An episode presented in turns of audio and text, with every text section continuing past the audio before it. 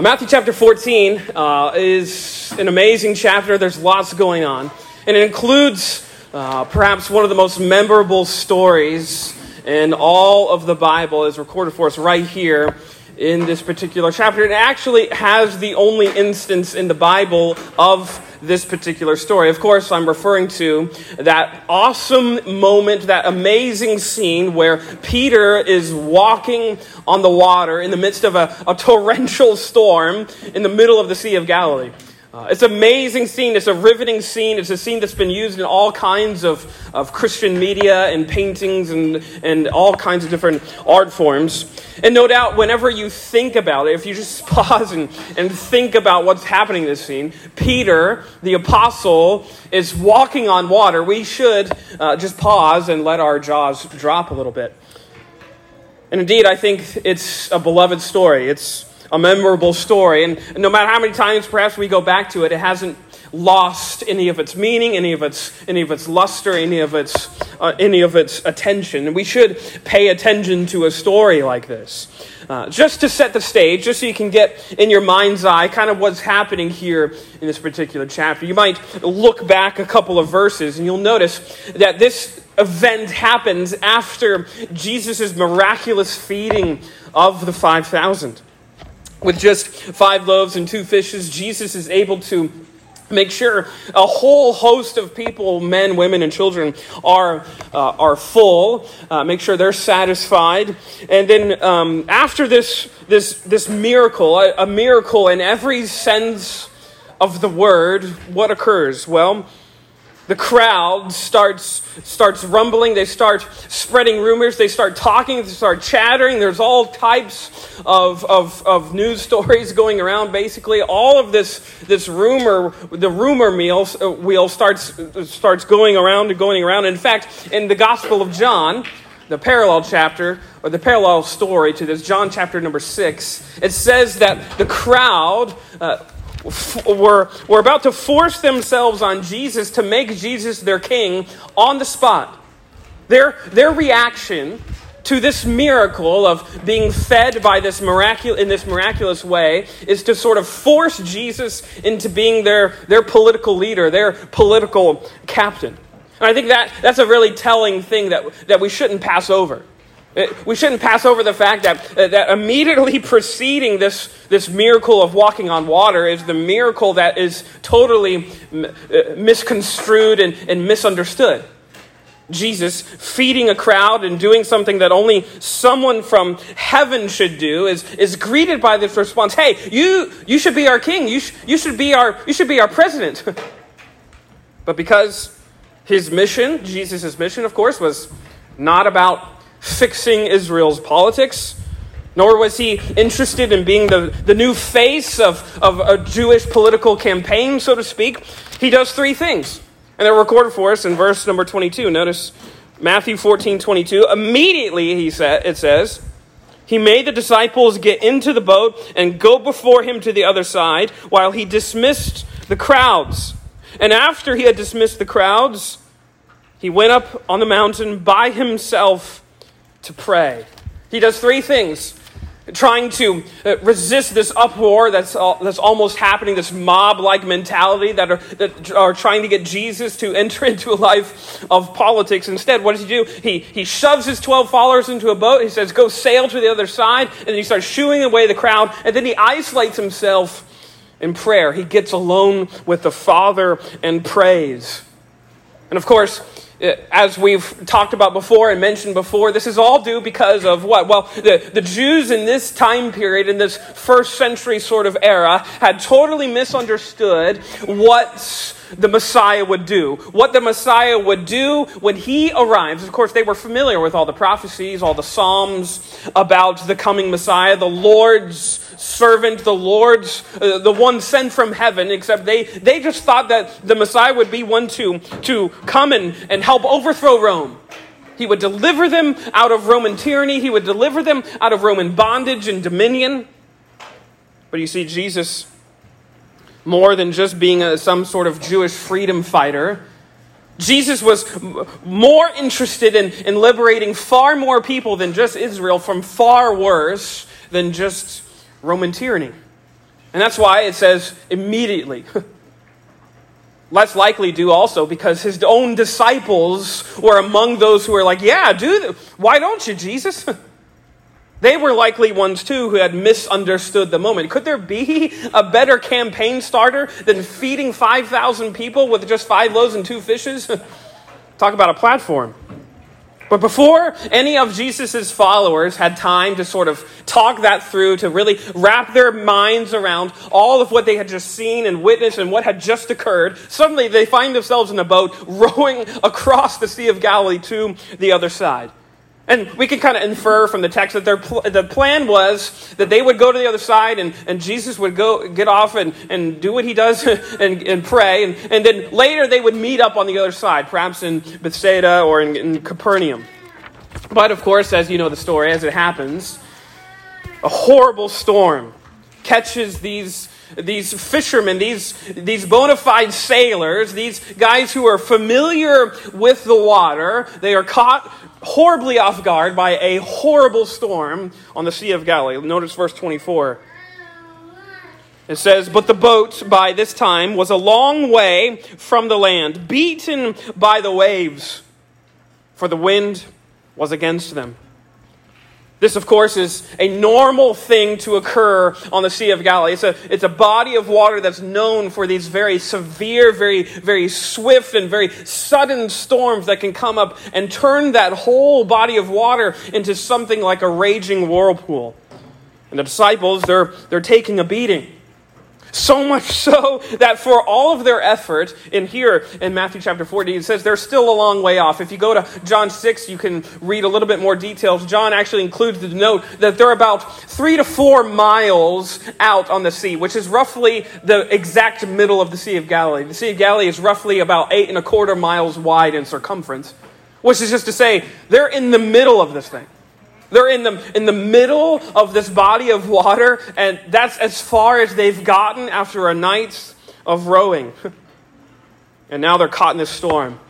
And then it says in verse 25 that it's about the fourth watch. It's roughly 3 to 6 in the morning. They've been rowing all night. They are exhausted. They are so tired. They've been beaten in the face by all this rain and all this wind, and they've barely made any progress. And now it's about 3 in the morning. And that's when they see something. They see something in the distance. It says in verse 25, we know what it is. And in the fourth watch of the night, he, Jesus, came to them walking on the sea. But when the disciples saw him walking on the sea, they were terrified and said, it is a ghost. They see this shadowy figure kind of off out in the distance. They're not really sure what to think of what it might be, but they see this ghost-like figure walking straight towards them. And I don't know about you, but my first thought wouldn't be, oh yeah, that's my Lord. He's walking on the water, as he always does, you know. They are petrified. They're paralyzed. As it says they are struck with fear. They are terrified, it says literally. They're just paralyzed with fear. And I imagine this like bone-chilling, like cold feeling ran down their spines that had nothing to do with the water that was beating their faces. And now, not only are they rowing to try to save their own lives from this horrible storm that they've been suddenly caught in, but now this grim reaper-like figure is in front of them, walking towards them. What would be the first thought that goes through your mind? In fact, we kind of see kind of what goes through their mind, whether it's exhaustion or whether it's, you know, first century superstition, whatever it might be. They're like, it's a ghost. In my mind's eye, there's no like proof for this in text, but I just imagine all the disciples suddenly start rowing backwards. Let's go back, because they're scared. Whoever this guy is, whoever this figure is, he's not friendly. And yet, in the middle of all that chaos, the chaos of the disciples talking to each other, trying to figure out what this thing is that's walking toward them, figure out what are they going to do because they're still halfway to the other shore. What's the plan here? In the middle of all of that chaos and all of that noise, what did they hear? Well, in one of my favorite verses, they hear a very friendly, very familiar voice. Verse 27. But immediately Jesus spoke to them, saying, "Take heart. It is I. Do not be afraid." Essentially, you could summarize Jesus' words to, "Hey, it's me. Hey, it's Jesus." And the words of Jesus are both piercing and comforting at the same time, because Jesus' voice is able to cut through all of the noise of the wind and the rain and the storm and the commotion and the chaos. And yet his voice is booming through all of that. And yet that booming voice also speaks words of just immense, amazing comfort. And these most reassuring words, "Hey, don't be afraid. Don't fear. It's me. It's Jesus." And he comes up beside them. He comes up right up next to him, and he addresses them personally. "Hey, you guys that I have called my friends. Hey, it's me. It's your friend." I think showing them just how attentive and just how attuned he was to the things that were tormenting these ones that he loved. This, by the way, is the part of the story that's recorded in the other Gospels. You can go to Mark chapter 6, you can go to John chapter 6, and you'll find this same section of Jesus showing up right next to his disciples, his soon-to-be apostles, and he is showing them that he is right there for them in the midst of what terrifies them, in the midst of what grieves them. And I think that's for a purpose. I think it's to show that ours is a God who is mindful of us. It makes me think of Psalm chapter number 8, verse 4, where David is just praising the Lord, looking at the handiwork of God, the stars and all of the creation that God has spoken into existence, and he lets out that cry, "What is man that you are mindful of him, and the Son of Man that you care for him?" Well, here the disciples are given a very real example of what that looks like. You want to know what the mindfulness of God, the attention of God, the care of God looks like? It looks like Jesus walking up to the side of a boat that is rocking in the midst of a storm. And he says, "Don't be afraid." You see, the God of the Bible is a God who pays attention to all of the things that grieve us, that make us afflicted, that make us struggle. He knows about your crisis. Whatever crisis you may be trying to stamp and put back into the back of your mind, God knows about it. He knows about that storm, that affliction, that struggle, that weight that you can't seem to get out from underneath of. He knows about it. And more than just that, not only does he know about it, he shows up right in the middle of it.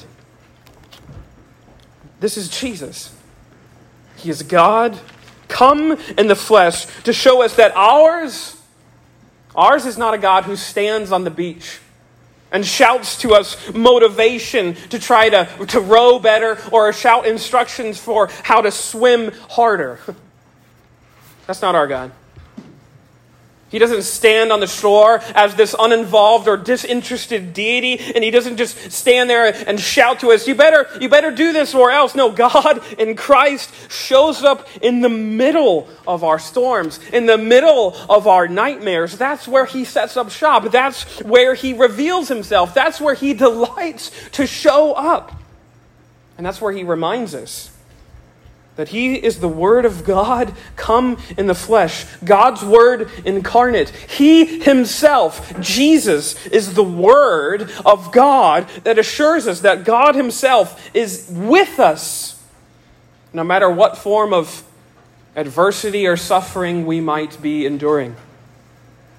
That's who Jesus is. He's the seal of God's promise that he is with us through wind and rain, through heartbreak and loss, through the losing of a job, through the breaking of a relationship, through a sudden financial shortfall, through whatever form of calamity or struggle or heartbreak that you could ever imagine, fill in the blank.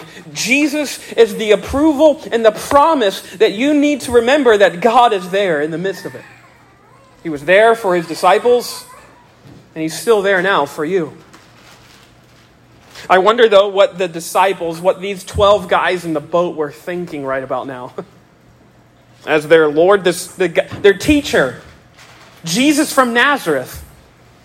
He's walking on the sea. Just pause and think about that. A sea that's rocking, that's violent, that's raging, and he's walking across it. And leave it to Peter to speak up first. Look at verse 28. Jesus has just said to him, "Don't be afraid, it's me. Hey, it's your old pal, Jesus." And Peter answered him, "Lord, if it's you, command me to come to you on the water." Now, I don't know about you, that would not be my first thought. That would not be the first thing I would think of in the middle of a storm, in the middle of this moment where this ghost-like figure has suddenly just announced himself. Oh, it's Jesus. I wouldn't be thinking, hey, let me come out onto the water with you. Let me come out and walk out there too. Really, if you stop and think about it, this is one of the most crazy requests in all of the Bible. A lot crazy. In fact, I this is not in the text either, but I imagine all the other 11 were like, "Are you crazy, Peter? Do you know what you're saying right now?" His first instinct, when seeing his Lord and Master walk on water, is to, "Hey, can I join you out there?" Only Peter, I think, would think of something like this. And it fits with his personality. It fits exactly with the personality of Peter that we're shown throughout the rest of the Bible. In fact, all of the rest of the Gospels kind of show us this guy, Peter, as being one who is very impulsive. He acts on gut instinct. He sort of is the type of guy that says stuff without really thinking about it first. Usually says stuff that perhaps all the other 11 are thinking, but they know enough to like just keep it in their heads. He's the one that just voices it out loud. That's Peter. And while I don't think that the other 11 were immediately thinking, "Hey, can we join you too, Jesus?" I imagine afterwards they were like, "Man, why didn't we think of that?" I have no basis to say that, but I just, in my own head, I'm imagining all the 11, especially when Jesus says, "Yeah, sure, go for it." I imagine the other 11 were like, "Man, we should have thought of that." Because Peter makes this daring request. "Hey, Lord, if it's you, command me to come out on the water with you." And then Jesus says, "Come." All right, go ahead. Go for it. And again, maybe I'm reading too much in the text, but I just, as a human, I understand that Peter is also human. And I imagine that Peter had to stop and be like, "Man, I did not expect that." I highly doubt that Peter was expecting Jesus to respond so quickly and to respond in the affirmative, to be like, "Yeah, sure, join me." And now what is Peter going to do? He can't be like, "Oh, I was just joking. Never mind. I don't actually want to do it." Now he has to get out of the boat. Now he has to sort of put his money where his mouth is, and he has to actually step out of a boat in the middle of a storm and walk on the water because his Lord says, "Yeah, you can do it too. Go ahead, go for it." And so, verse number 29 again, he said, "Come." So just stop and just chew on these words. So Peter got out of the boat and walked on the water and came to Jesus. Imagine what was going through the minds of all the other disciples who were still in the boat. You've been rowing all night. You are exhausted. You are tired. You are so just ready to be done with this whole ordeal. You've been smacked around by wind and by rain. And in the middle of all that, Jesus shows up. This Jesus from Nazareth, a teacher in Galilee, shows up walking on water. And now your beloved friend Peter, he's walking on water too? What is happening right now? But of course, you know the story. As Jesus is beckoning Peter to come and Peter is on his way towards Jesus, we know what happens. Verse number 30, "But when he saw the wind, he was afraid. And beginning to sink, he cried out, 'Lord, save me.'" As he's walking, suddenly, all of the storm, he remembers it again. He looks around and he sees all of the conditions. The conditions never changed, by the way. It was just as horrible of a storm when he got out of the boat than when he was in the middle of the water with nothing around him, just his Lord in front of him. The same storm was going on, and yet suddenly his focus shifts from Jesus to all of the wind and to all of the waves and to all of the rain and to everything going on around him. His attention goes and shifts to all the tidal waves. He feels all the wind, all of the terrible conditions, and all of those things suddenly become more real to him than the Lord who is standing right in front of him. And that's when he begins to sink. So Peter got out of the boat and walked on the water and came to Jesus. But when he saw the wind, he was afraid, and he began to sink so much that he cried out, "Lord, save me." He starts drowning. The same water that was before, just a minute ago, functioning like pavement underneath his feet, is now liquid, and he's drowning. Now, interestingly enough, if you scour all kinds of commentaries and sermons on this particular chapter, I can't tell you how many preachers will harp on the point that this is Peter's failure.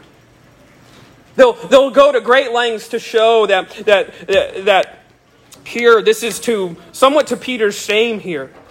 And in fact, if you examine, as I have, more than likely all these commentators will point out, they'll go to great lengths to show that this was a request of Peter that was made in haste, that was made in overconfidence, and that was made in pride. That in fact, Jesus never really wanted him to make this request to get out of the boat and to walk on water.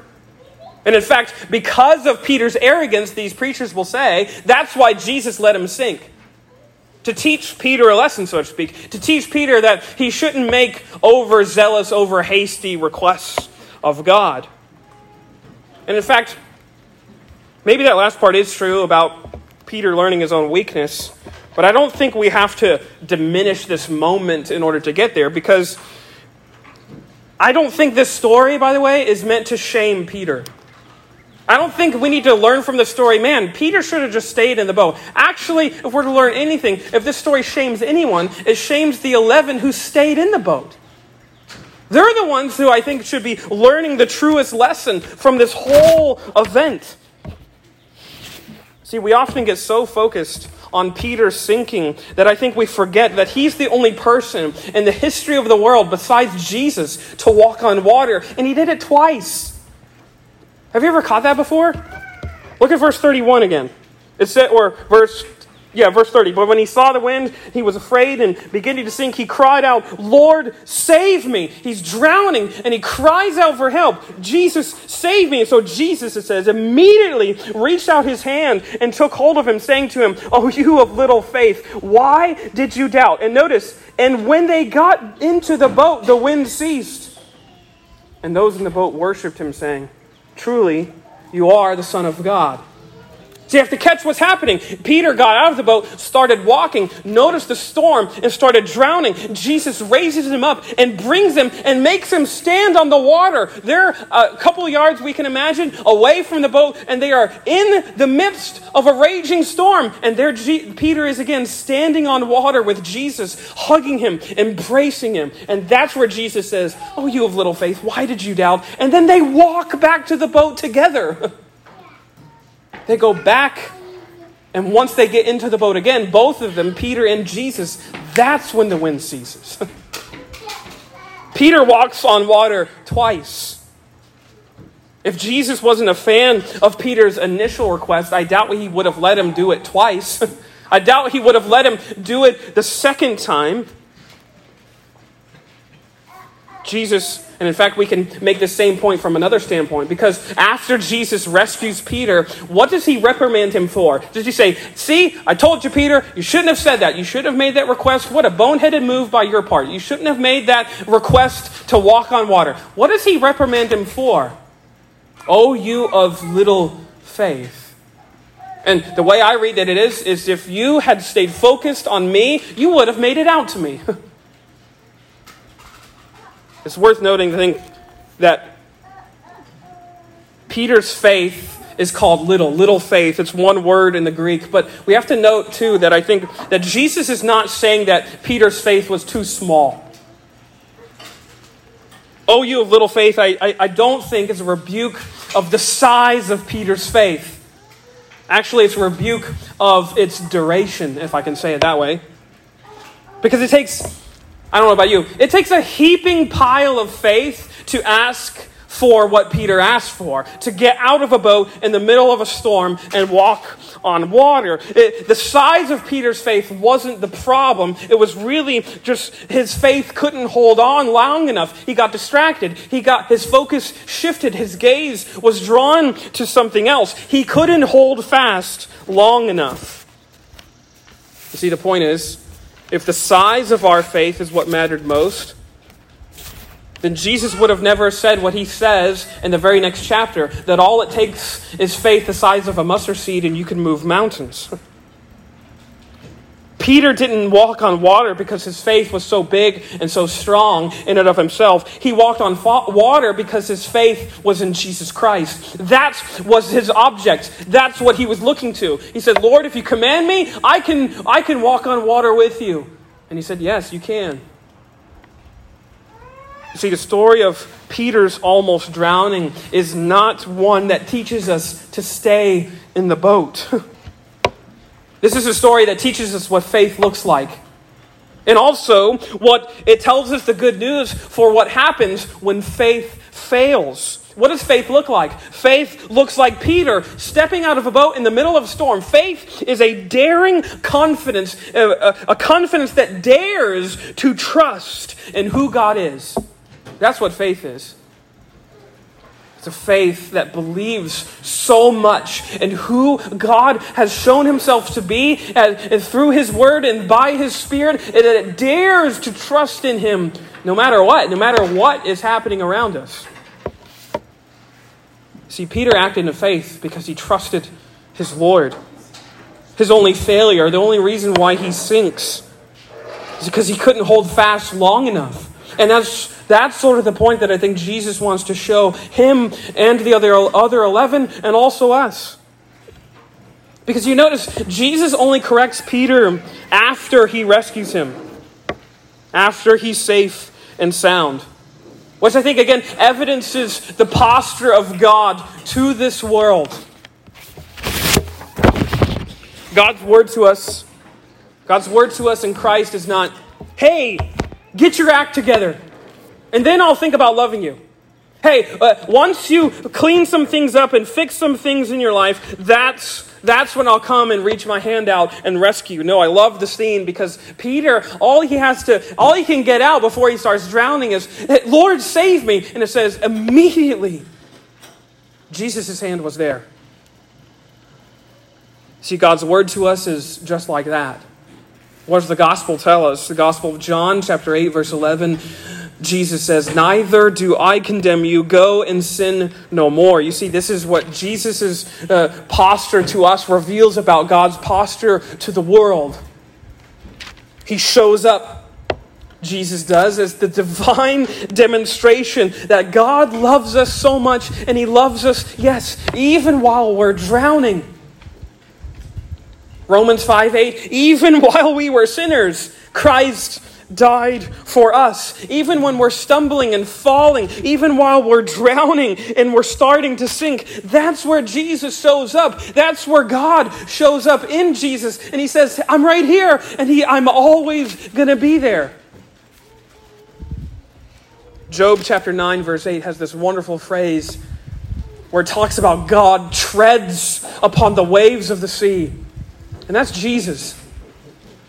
Jesus is God coming in the flesh, treading upon the waters, treading upon the waves of the sea to rescue and redeem those who are drowning. You see, I think that's the point of the story. One of them, at least, is that whatever is surrounding us, whatever storm is happening in our lives, wherever we find ourselves, God never just casts us off. He doesn't just throw us a life preserver and say, hey, take care of yourself. He shows up and he reaches out his hand. And for us, it's a hand that still bears the marks of the cross. And he reaches out and rescues us. Because you see, like Peter, we are just like Peter. As perhaps as strong as our faith is at times, it's not strong enough. We can't hold fast long enough. And that's the point. None of us can. And yet, when we don't hold fast or when we can't hold fast, what's the good news? Christ always holds fast to us. His faithfulness to us always succeeds in all of the places where our faith fails.